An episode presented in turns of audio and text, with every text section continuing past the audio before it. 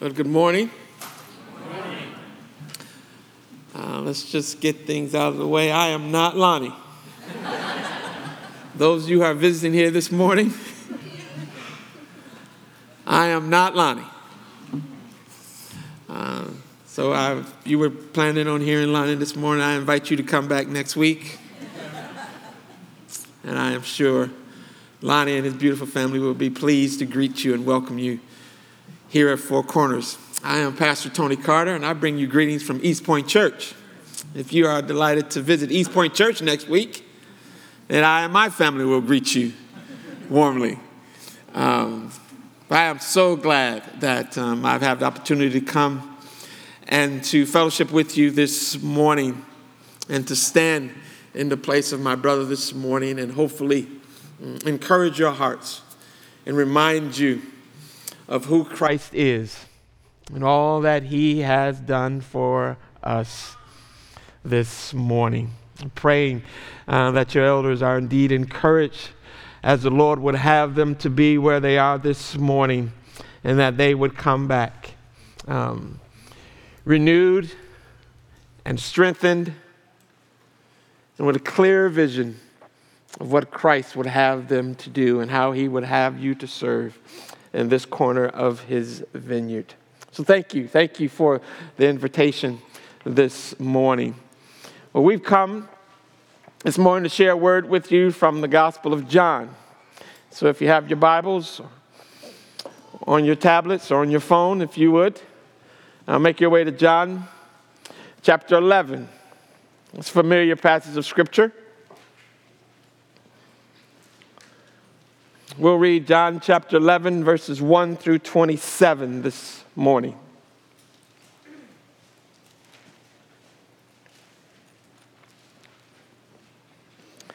An inspired word of God reads as follows Now, a certain man was ill, Lazarus of Bethany, the village of Mary and his sister Martha.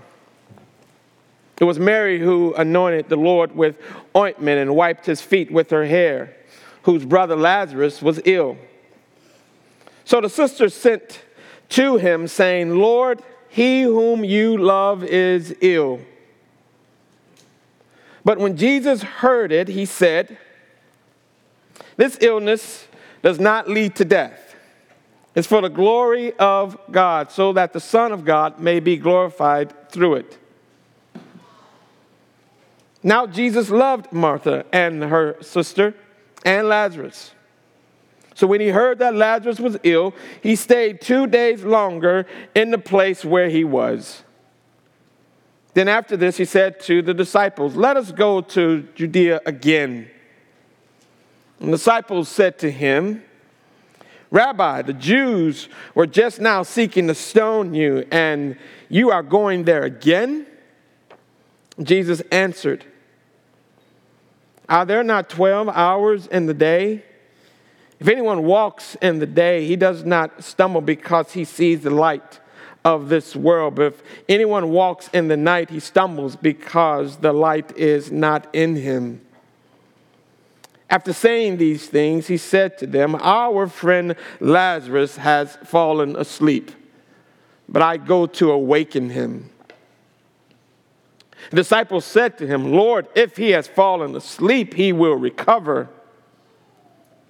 Now, Jesus has spoken of his death, but they thought that he meant taking rest and sleep. Then Jesus said to them plainly, Lazarus has died. And for your sake, I am glad that I was not there, so that you may believe. But let us go to him. So Thomas, called the twin, said to his fellow disciples, Let us also go, that we may die with him. Now, when Jesus came, he found that Lazarus had already been in the tomb four days. Bethany was near Jerusalem, about two miles off, and many of the Jews had come to Martha and Mary to console them concerning their brother. So when Martha heard that Jesus was coming, she went and met him. But Mary remained seated in the house.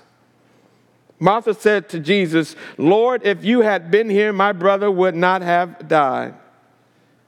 But even now, I know that whatever you ask from God, God will give you.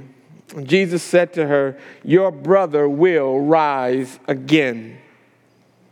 Martha said to him, I know that he will rise again in the resurrection on the last day. Jesus said to her, I am the resurrection and the life. Whoever believes in me, though he die, yet shall he live. And everyone who lives and believes in me shall never die. Do you believe this? She said to him, Yes, Lord. I believe that you are the Christ, the Son of God, who is coming into the world. The word of God has been read in our hearing. Let us pray that the Lord would make it effectual in our hearts this morning. Heavenly Father, we do ask and thank you that you are a great and gracious God. That you are great and greatly to be praised, that you have lifted up our hearts and our minds that we might know who you are and do that for which we have been created worship, adore, and know and enjoy you. We do ask that you would come now by your Spirit point us to Jesus, and even now, that he might be a new Christ to us as we meditate upon your word. We ask in Jesus' name, amen.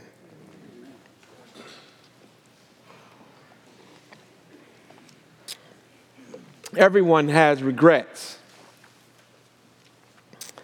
I'm always amazed when I hear people reflect upon their lives and they make the statement, Well, I have no regrets.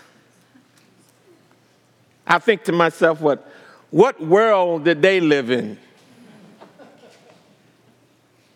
There must be some other world. They must be from a dimension and time and space where every decision and choice was perfectly calculated and every contingency known and the perfect conclusion reached, and thus the ideal decision made every time. That sounds something like out of the Twilight Zone. I don't know anyone who lives in that space. At least I don't. Regret is one of the most common emotions in the human experience. We all experience regret. People regret words spoken in anger. People regret not having a chance to resolve conflicts before death. Some people regret working too much and not vacationing more. Some people regret not having more children. Others regret not spending enough time with the children that they have. People regret wasting time in fruitless and frivolous and ungodly relationships, or not taking a job, or not staying in school, or not being more health conscious. Many of us regret not coming to the Lord sooner in our lives. My high school football coach was fond of, of saying, of all the words of tongue and pen, the saddest are what might have been. What might have been. What, what might have been if I had just paid a little more attention to detail, practiced a little harder, studied a little better, listened to my coaches or my teachers. Regret is real. And the Bible is filled with people who experienced regret. Abraham regretted offering his wife to the king. Joseph regretted sharing his dream with his brothers. His brothers regretted selling Joseph into slavery. Moses regretted killing the Egyptian. David regretted taking the census. Paul regretted, Peter regretted denying the Lord, and Paul regretted persecuting the church. But perhaps no one experienced more regret than Adam and Eve. In fact, regret has been a part of the human experience ever since. And yet, beloved, I would suggest to you this morning that there is one. That there is one in Scripture who amazingly was not touched by the emotion of regret. One. And his name is Jesus. The man Jesus lived his life with a deliberateness and purpose where every step was measured, every word intentional. Jesus had no regrets because he knew what he was doing, when he was doing it, and why he did it. He knew his goal, he knew his purpose. The goal was always the glory of God through the resurrection of Jesus Christ.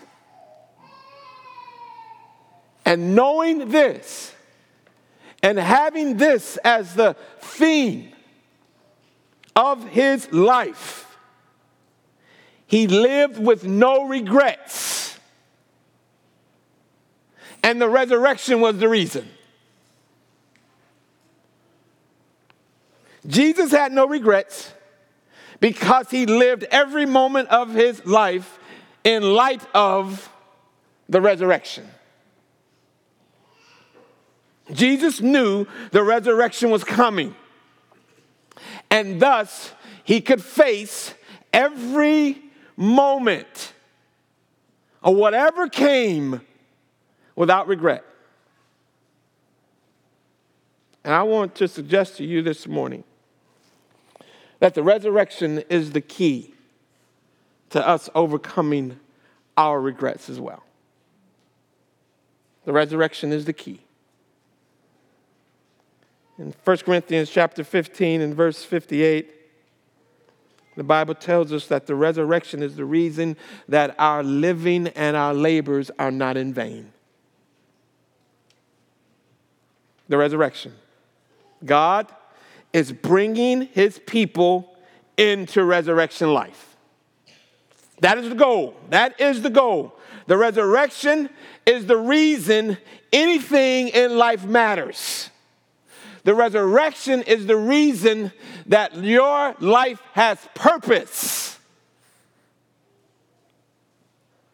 And the more that we live in light of the resurrection, the more purposeful, the more fulfilling our life in Christ becomes. Without it, without the resurrection, life is meaningless. It has no point. It has no purpose. That's why the Bible says in 1 Corinthians 15 and 32 if the dead are not raised, if the dead are not raised, then let us eat and drink, for tomorrow we die. Vanity of vanities, all is vanity. Jesus came into the world to remind us that in him Life is not vanity. Why? Because of the resurrection. The goal is resurrection life. That's the goal. Okay, that's the goal of our living. That's the goal of our instruction.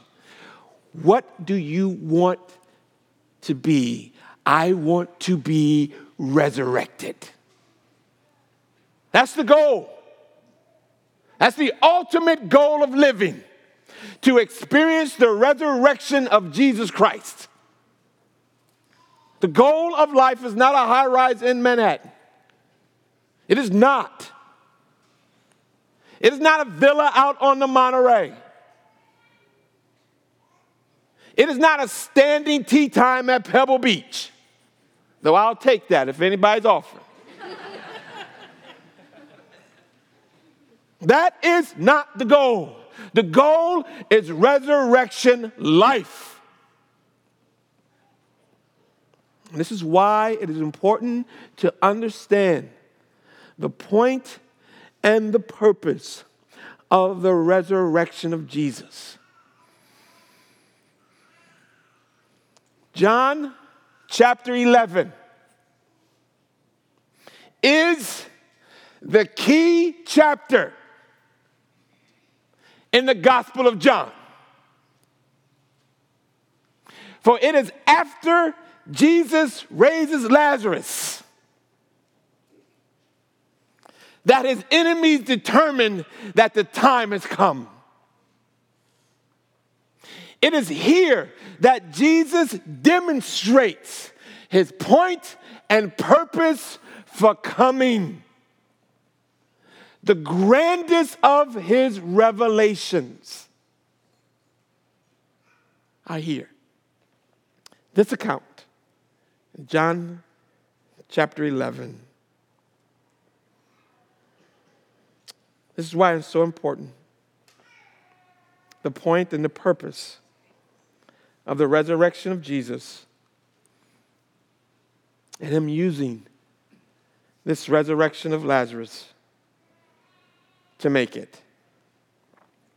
Whatever God is doing in your life, beloved, this morning, whatever God is doing in your life, I want to suggest to you that the resurrection is the reason.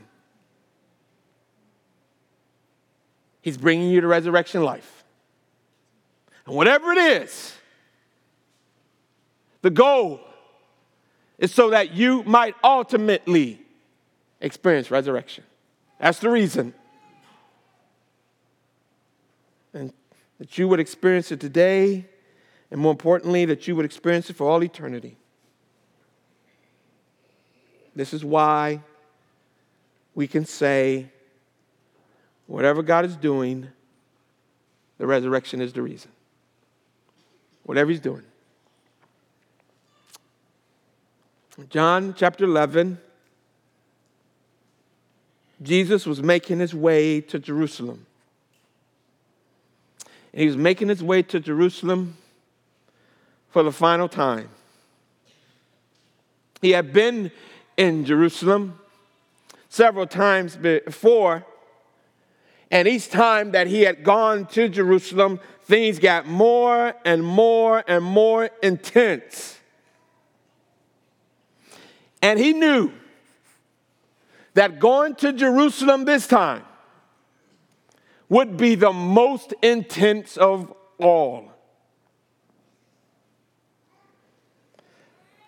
But before he could actually get going to Jerusalem, the Bible says that he received word he received word that his dear friend Lazarus had taken ill, seriously ill. Lazarus' sisters, whom Jesus knew well, Mary and Martha, sent word to Jesus Jesus, come quickly. They feared they feared, beloved, they feared for the worse. And even though Jesus knew Mary and Martha and Lazarus intimately, the Bible says Jesus loved Mary and Martha, and he loved Lazarus dearly, even though he loved them dearly. In verse 6 of chapter 11, it says, so when he heard Lazarus was sick, He stayed where he was two more days.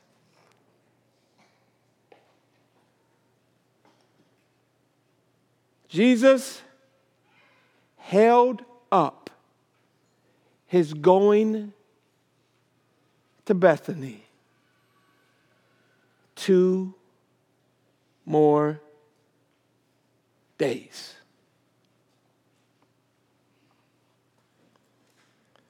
The delay of two more days in Bethany and the travel time would mean by the time Jesus did get there, Lazarus would surely be dead. Why the delay? Why the holdup? Well, I hope you heard me earlier when I said that the resurrection is the reason.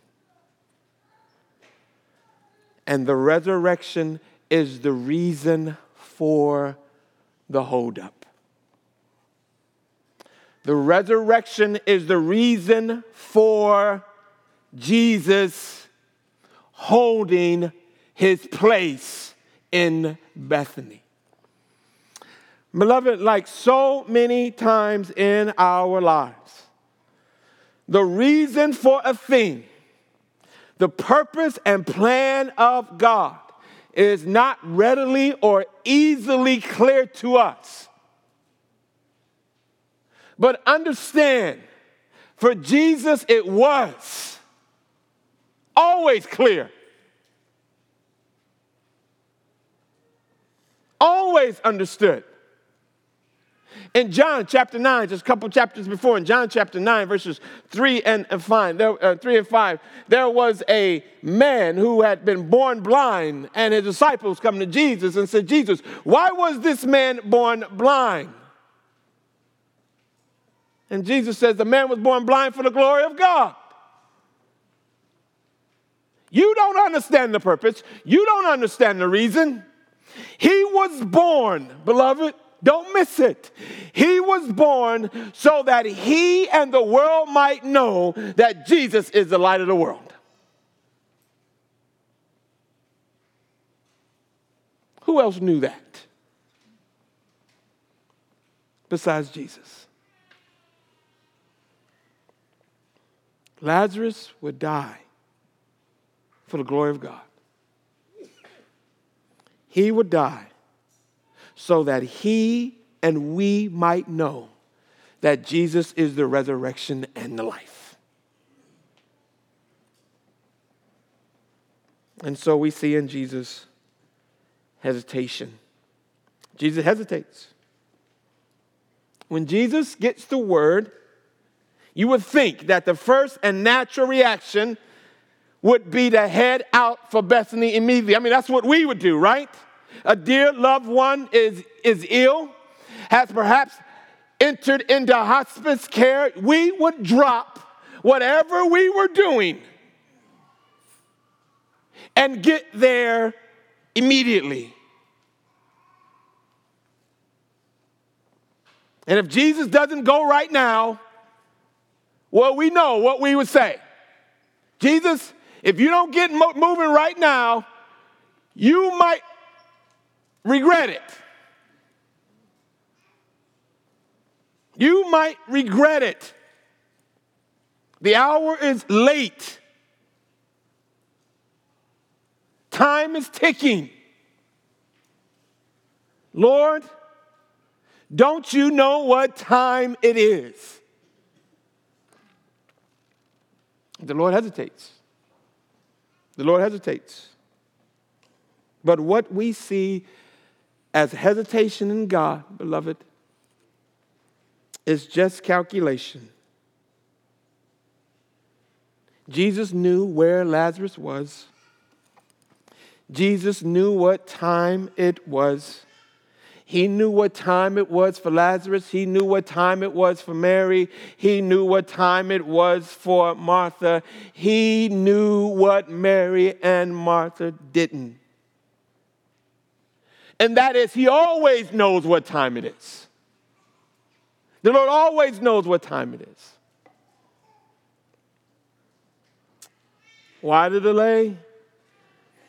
It was Dr. King who famously said that justice delayed is justice denied, but we must always remember that with God, beloved, mercy delayed is not mercy denied.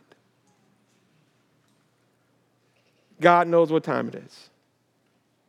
He knows what time it is, and that's why he has no regrets. How often how often have, have you found yourself praying like the psalmist in Psalm 13, verses 1 and 2? How long, O oh Lord?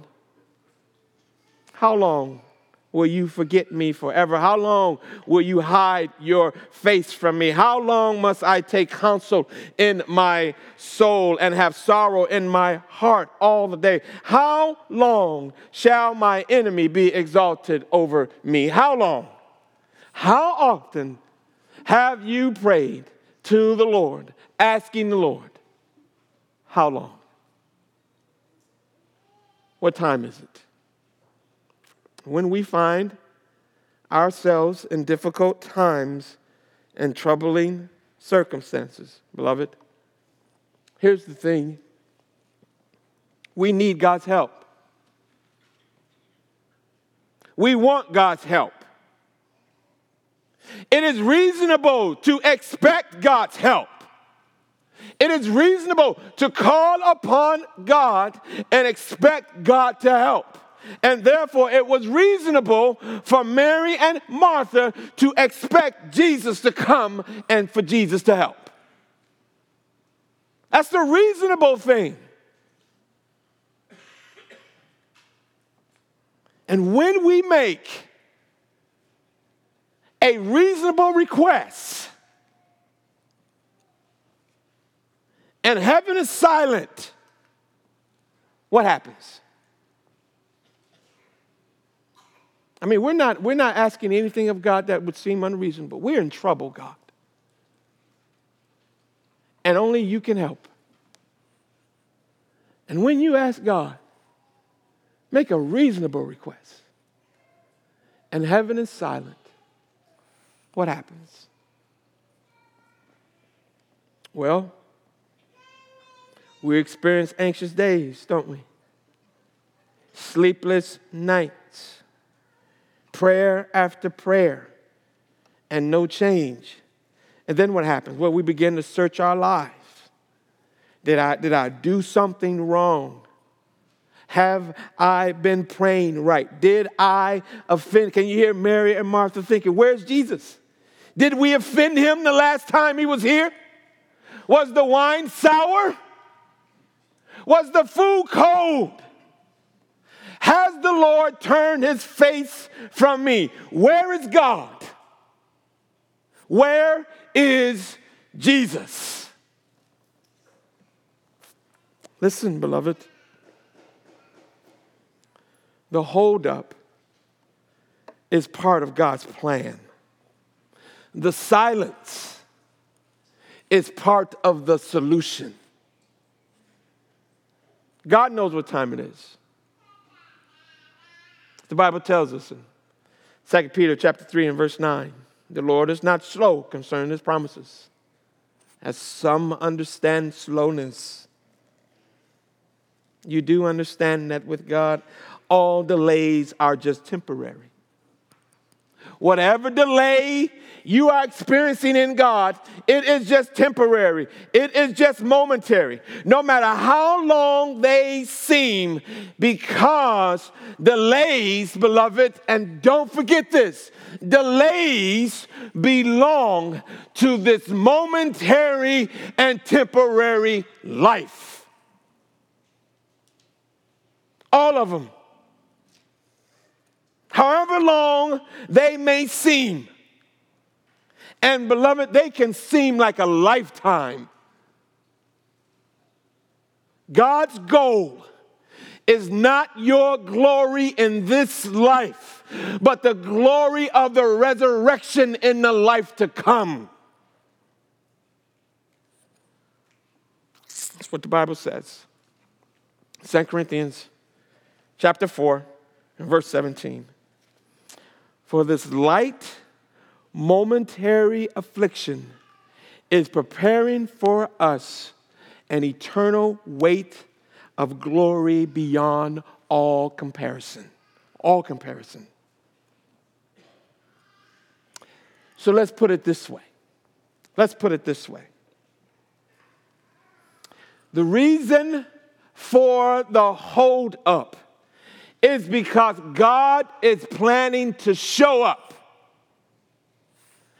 And the longer the hold up, the greater the show up. I'm going to repeat that. The reason for the hold up is because God is planning to show up. And the longer the hold up, the greater the show up. Jesus, beloved, could have left right away and been there before Lazarus died. No, he could have done better than that. He could have been there when Lazarus first took ill. No, he could have done better than that. He could have stopped the sickness altogether. He could have come to Lazarus on the first day. He could have come to Lazarus on the second day. He could have come to Lazarus on the third day. But the longer the hold up, the greater the show up. Beloved, he, he could have cured the cancer in the first month. He could have cured the cancer in the fifth month. But the longer the holdup, the greater the show up. He could have saved your son or daughter last year, your friend or coworker two years ago. He could have saved you 10 years ago. But the longer the holdup, the greater the show up.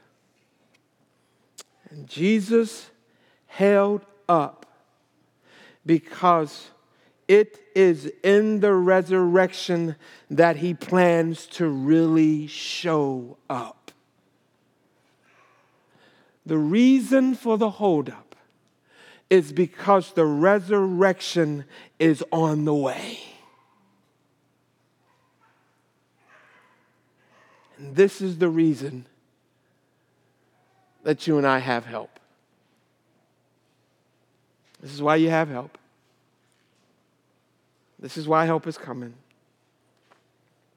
The resurrection is the reason for the holdup, and the resurrection is the reason that you and I have help. You do understand that the disciples didn't want to go back to Jerusalem. The disciples did not want to go back to Bethany, they didn't want to go back to Jerusalem. In verse 8 of chapter 11, they say to Jesus, Rabbi, the Jews were just now seeking to stone you. And you want to go back there again?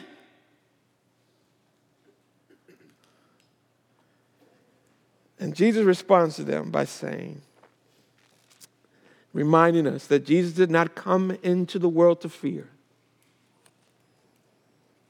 He is not in fear of the darkness. He came to overcome the darkness. The disciples were afraid. Okay, the disciples were afraid. And what were they afraid of? Were they afraid? They were afraid of what most of us are afraid of. They were afraid of the dark. The dark. Most people are afraid of the dark.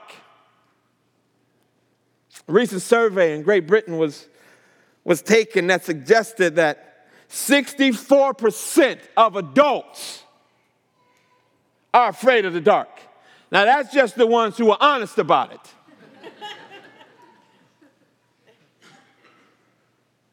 you ever wonder why horror films are all filmed in the dark?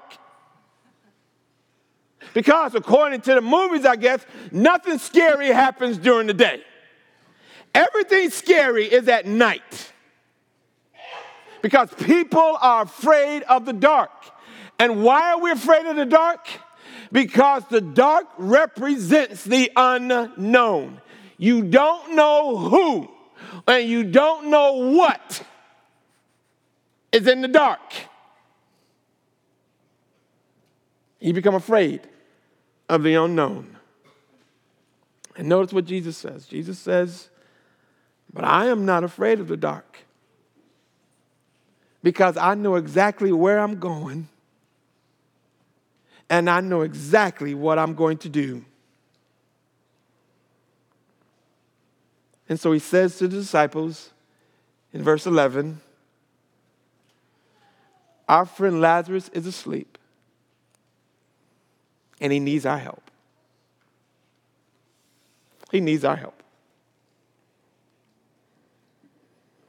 And the disciples got excited. Well, Jesus, then we don't have to go to Jerusalem then. If he's just asleep, then he really doesn't need our help. And we don't have to go to Jerusalem. And the Bible says in verse 14, right, right. For your sake, Lazarus is not asleep. Boys, Lazarus is dead. Lazarus is dead. And he needs help.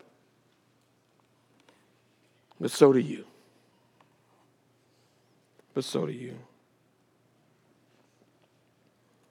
To be reminded that Jesus did not come to wake up those who are sleeping.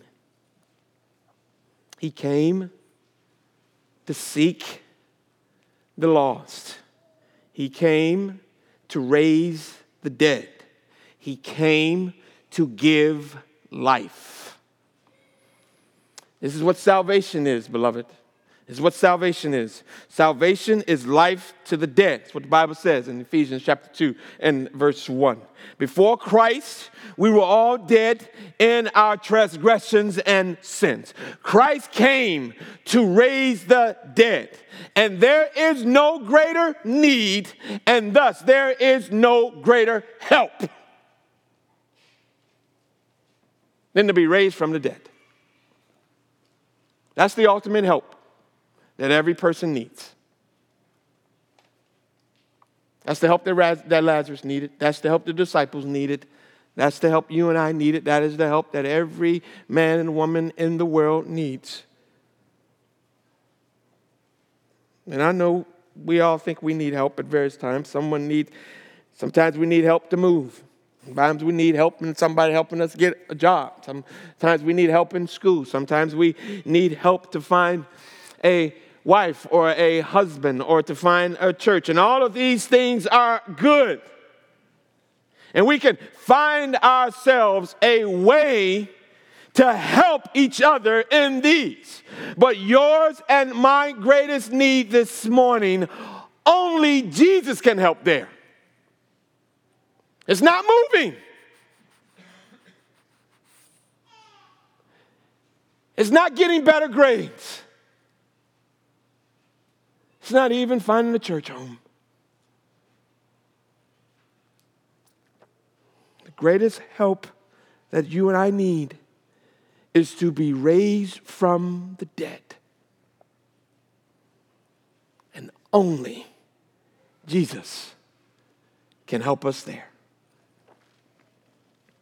And beloved, if you don't understand salvation as being raised from the dead, by Christ, then you don't understand salvation. Dead people can't help dead people.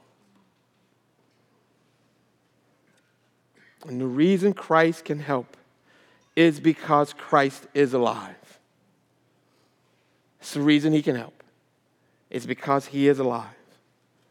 We call on a living Savior. If all Jesus did, beloved, don't miss this. If all Jesus did was die on the cross, he couldn't help you. He couldn't help you. Dead people can't help anyone.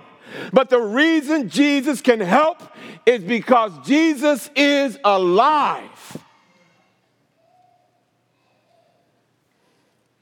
We worship the God, the Bible says, who raised Christ from the dead. That is the God we worship.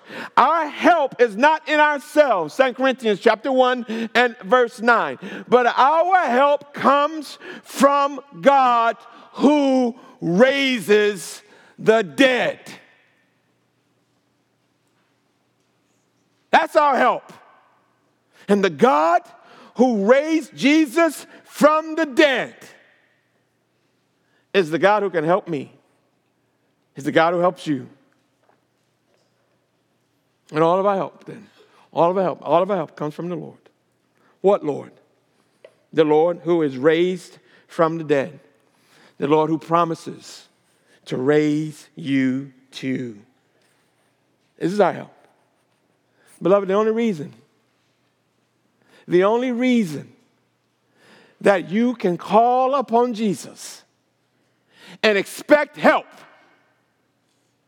is because Jesus is raised from the dead. The only reason why you and I can expect help from heaven is because of the resurrection. The resurrection is the reason. The resurrection is why it makes sense. It's the reason for the holdup, because that's where he's bringing us to. It's the reason for the help.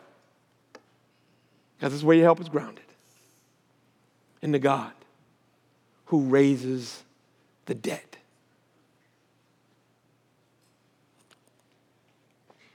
And this is the reason we have hope. This is the reason we have hope this morning. The resurrection is the reason you have hope. When Jesus finally arrived in Bethany, chapter 11, verse 17, the Bible says that Lazarus had already been dead four days. Four days, beloved. Lazarus had been dead four days. And in those four days, they had probably lost all hope that Jesus was coming. Imagine that. You ask Jesus to come, Lazarus is not dead. He's sick. He's, he's gravely sick, but you call upon Jesus and you are assured that Jesus loves you. Jesus is not lost, He knows where you live. And you call upon Him. And you watch as Lazarus deteriorates moment by moment, hour by hour. And every moment you're looking down the road and you're looking for Jesus and he doesn't show up. And after the first day, you're like, okay, okay, okay, Lazarus is, is, is dead, but, but, but Jesus going to come today. Jesus going to come today and it's going to be all right. And the second day, and all the people start showing up. And they begin to mourn. And, and you say, No, no, no, no, we ain't crying yet. We ain't crying yet. Jesus is coming. I sent word. He's coming. And then the third day sets in. And you begin to doubt. And then the fourth day sets in. And all hope is gone. We got to put him in the tomb. We got to seal it up. He's gone.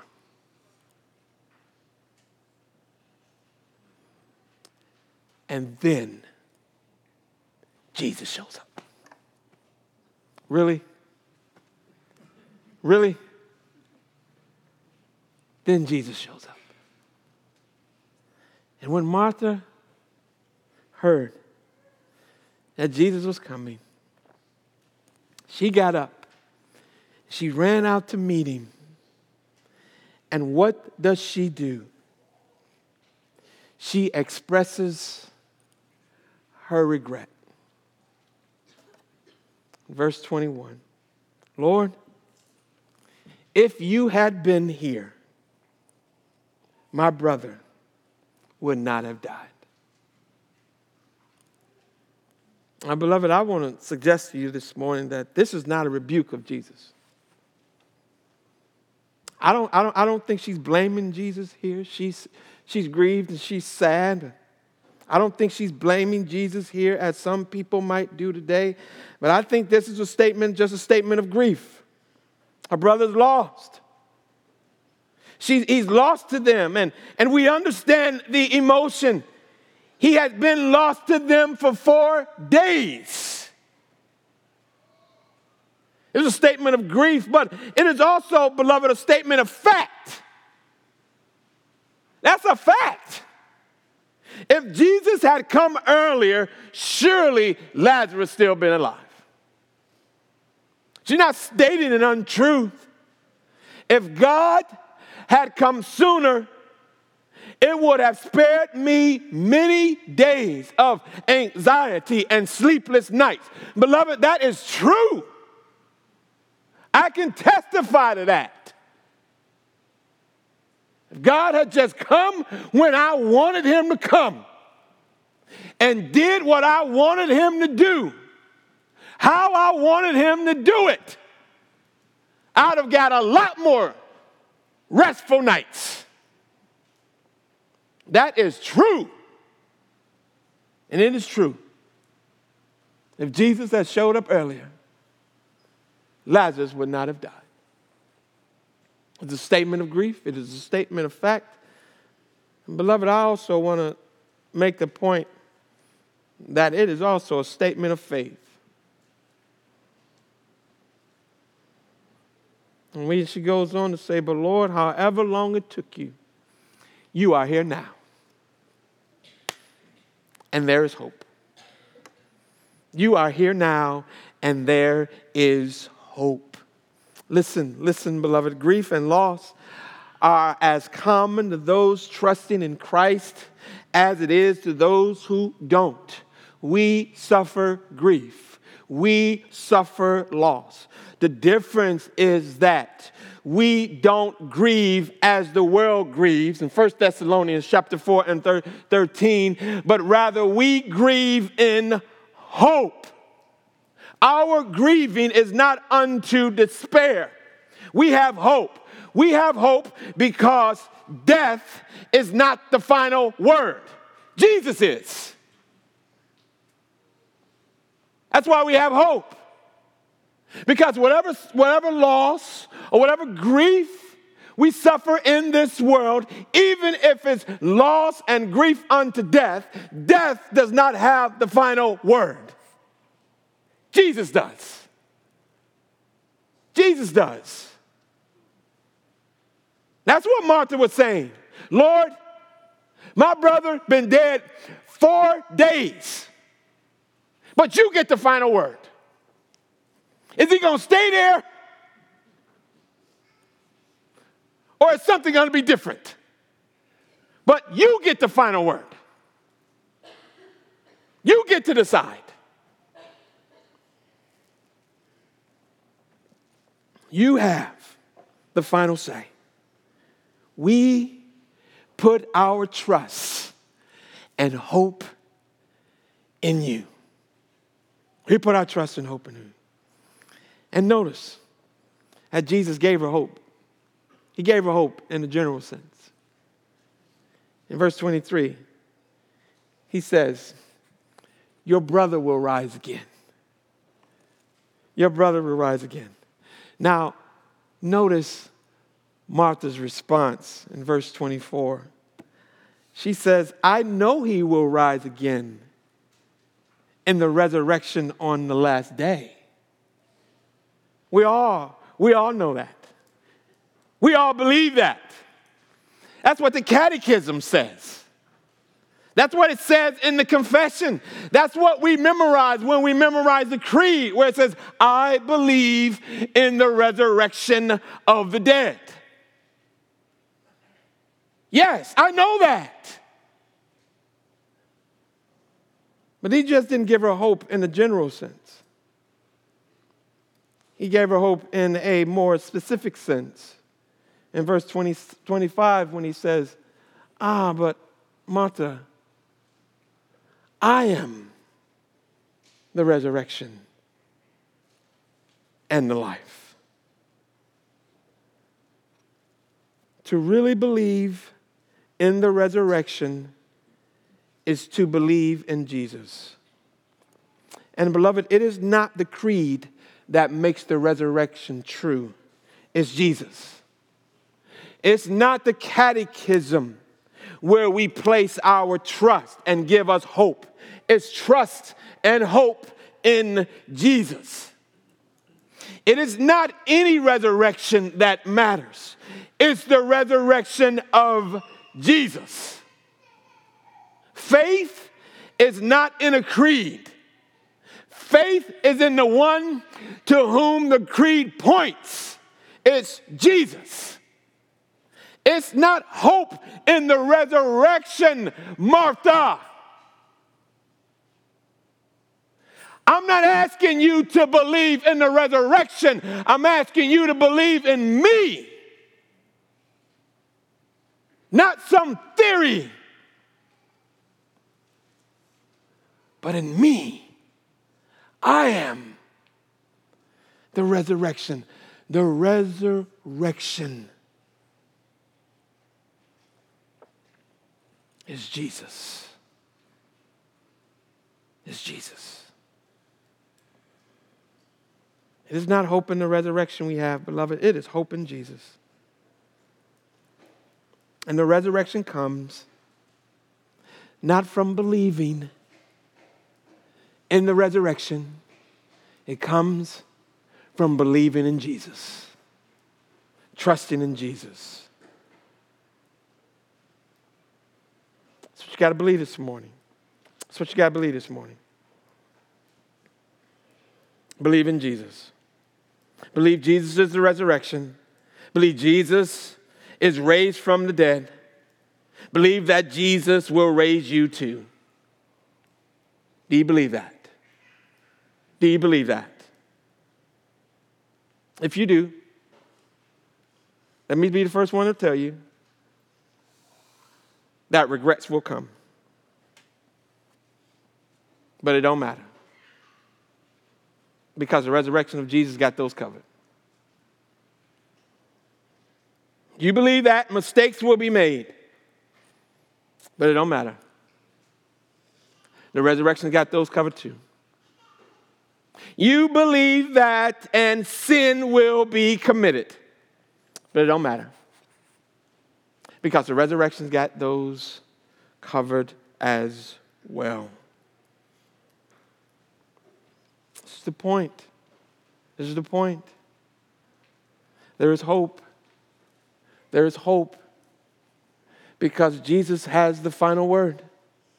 And the final word is resurrection to life. That's the final word. I, you know, beloved, I use pencils. I was raised using pencils. I still use pencils. I like pencils.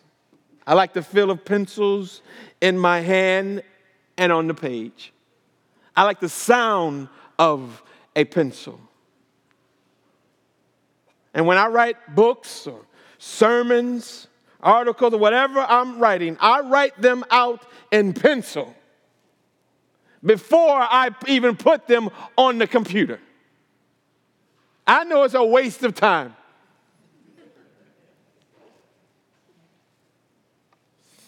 But, beloved, I also like pencils because I can't erase. And so I probably like pencils most because I make so many mistakes.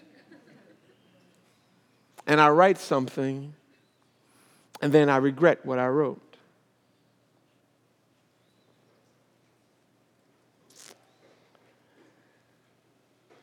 And I usually wear out an eraser long before I wear out a pencil because there's so much in my life that I regret. But, beloved, the resurrection is the great eraser. The resurrection is the great eraser. My life, with all of its mistakes and all of the regrets, is written in pencil. And when Jesus comes, the resurrection erases it all.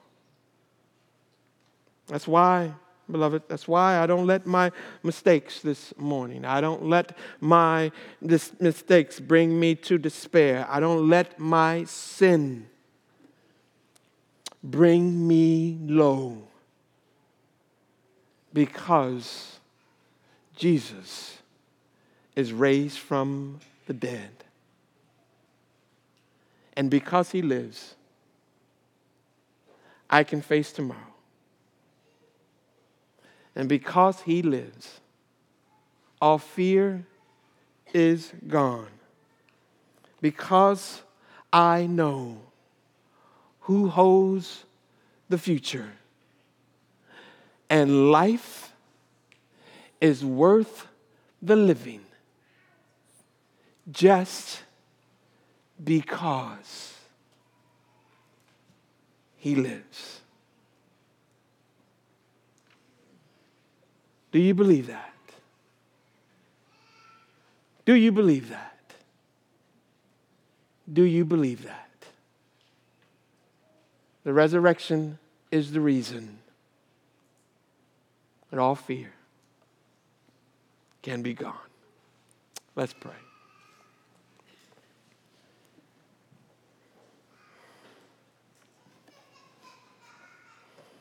Heavenly Father, Lord, we are moved this morning to reflect upon the life of our Savior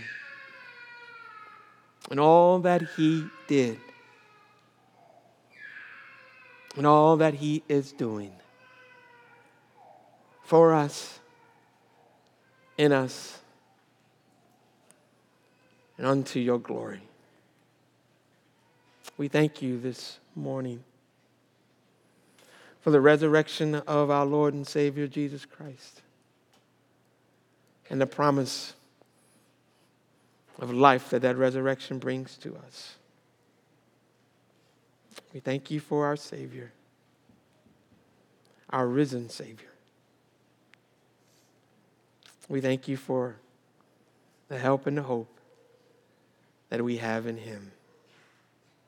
And I pray, Lord, that everyone under the sound of my voice is living in the light and the hope of the resurrection in this life and in the life to come.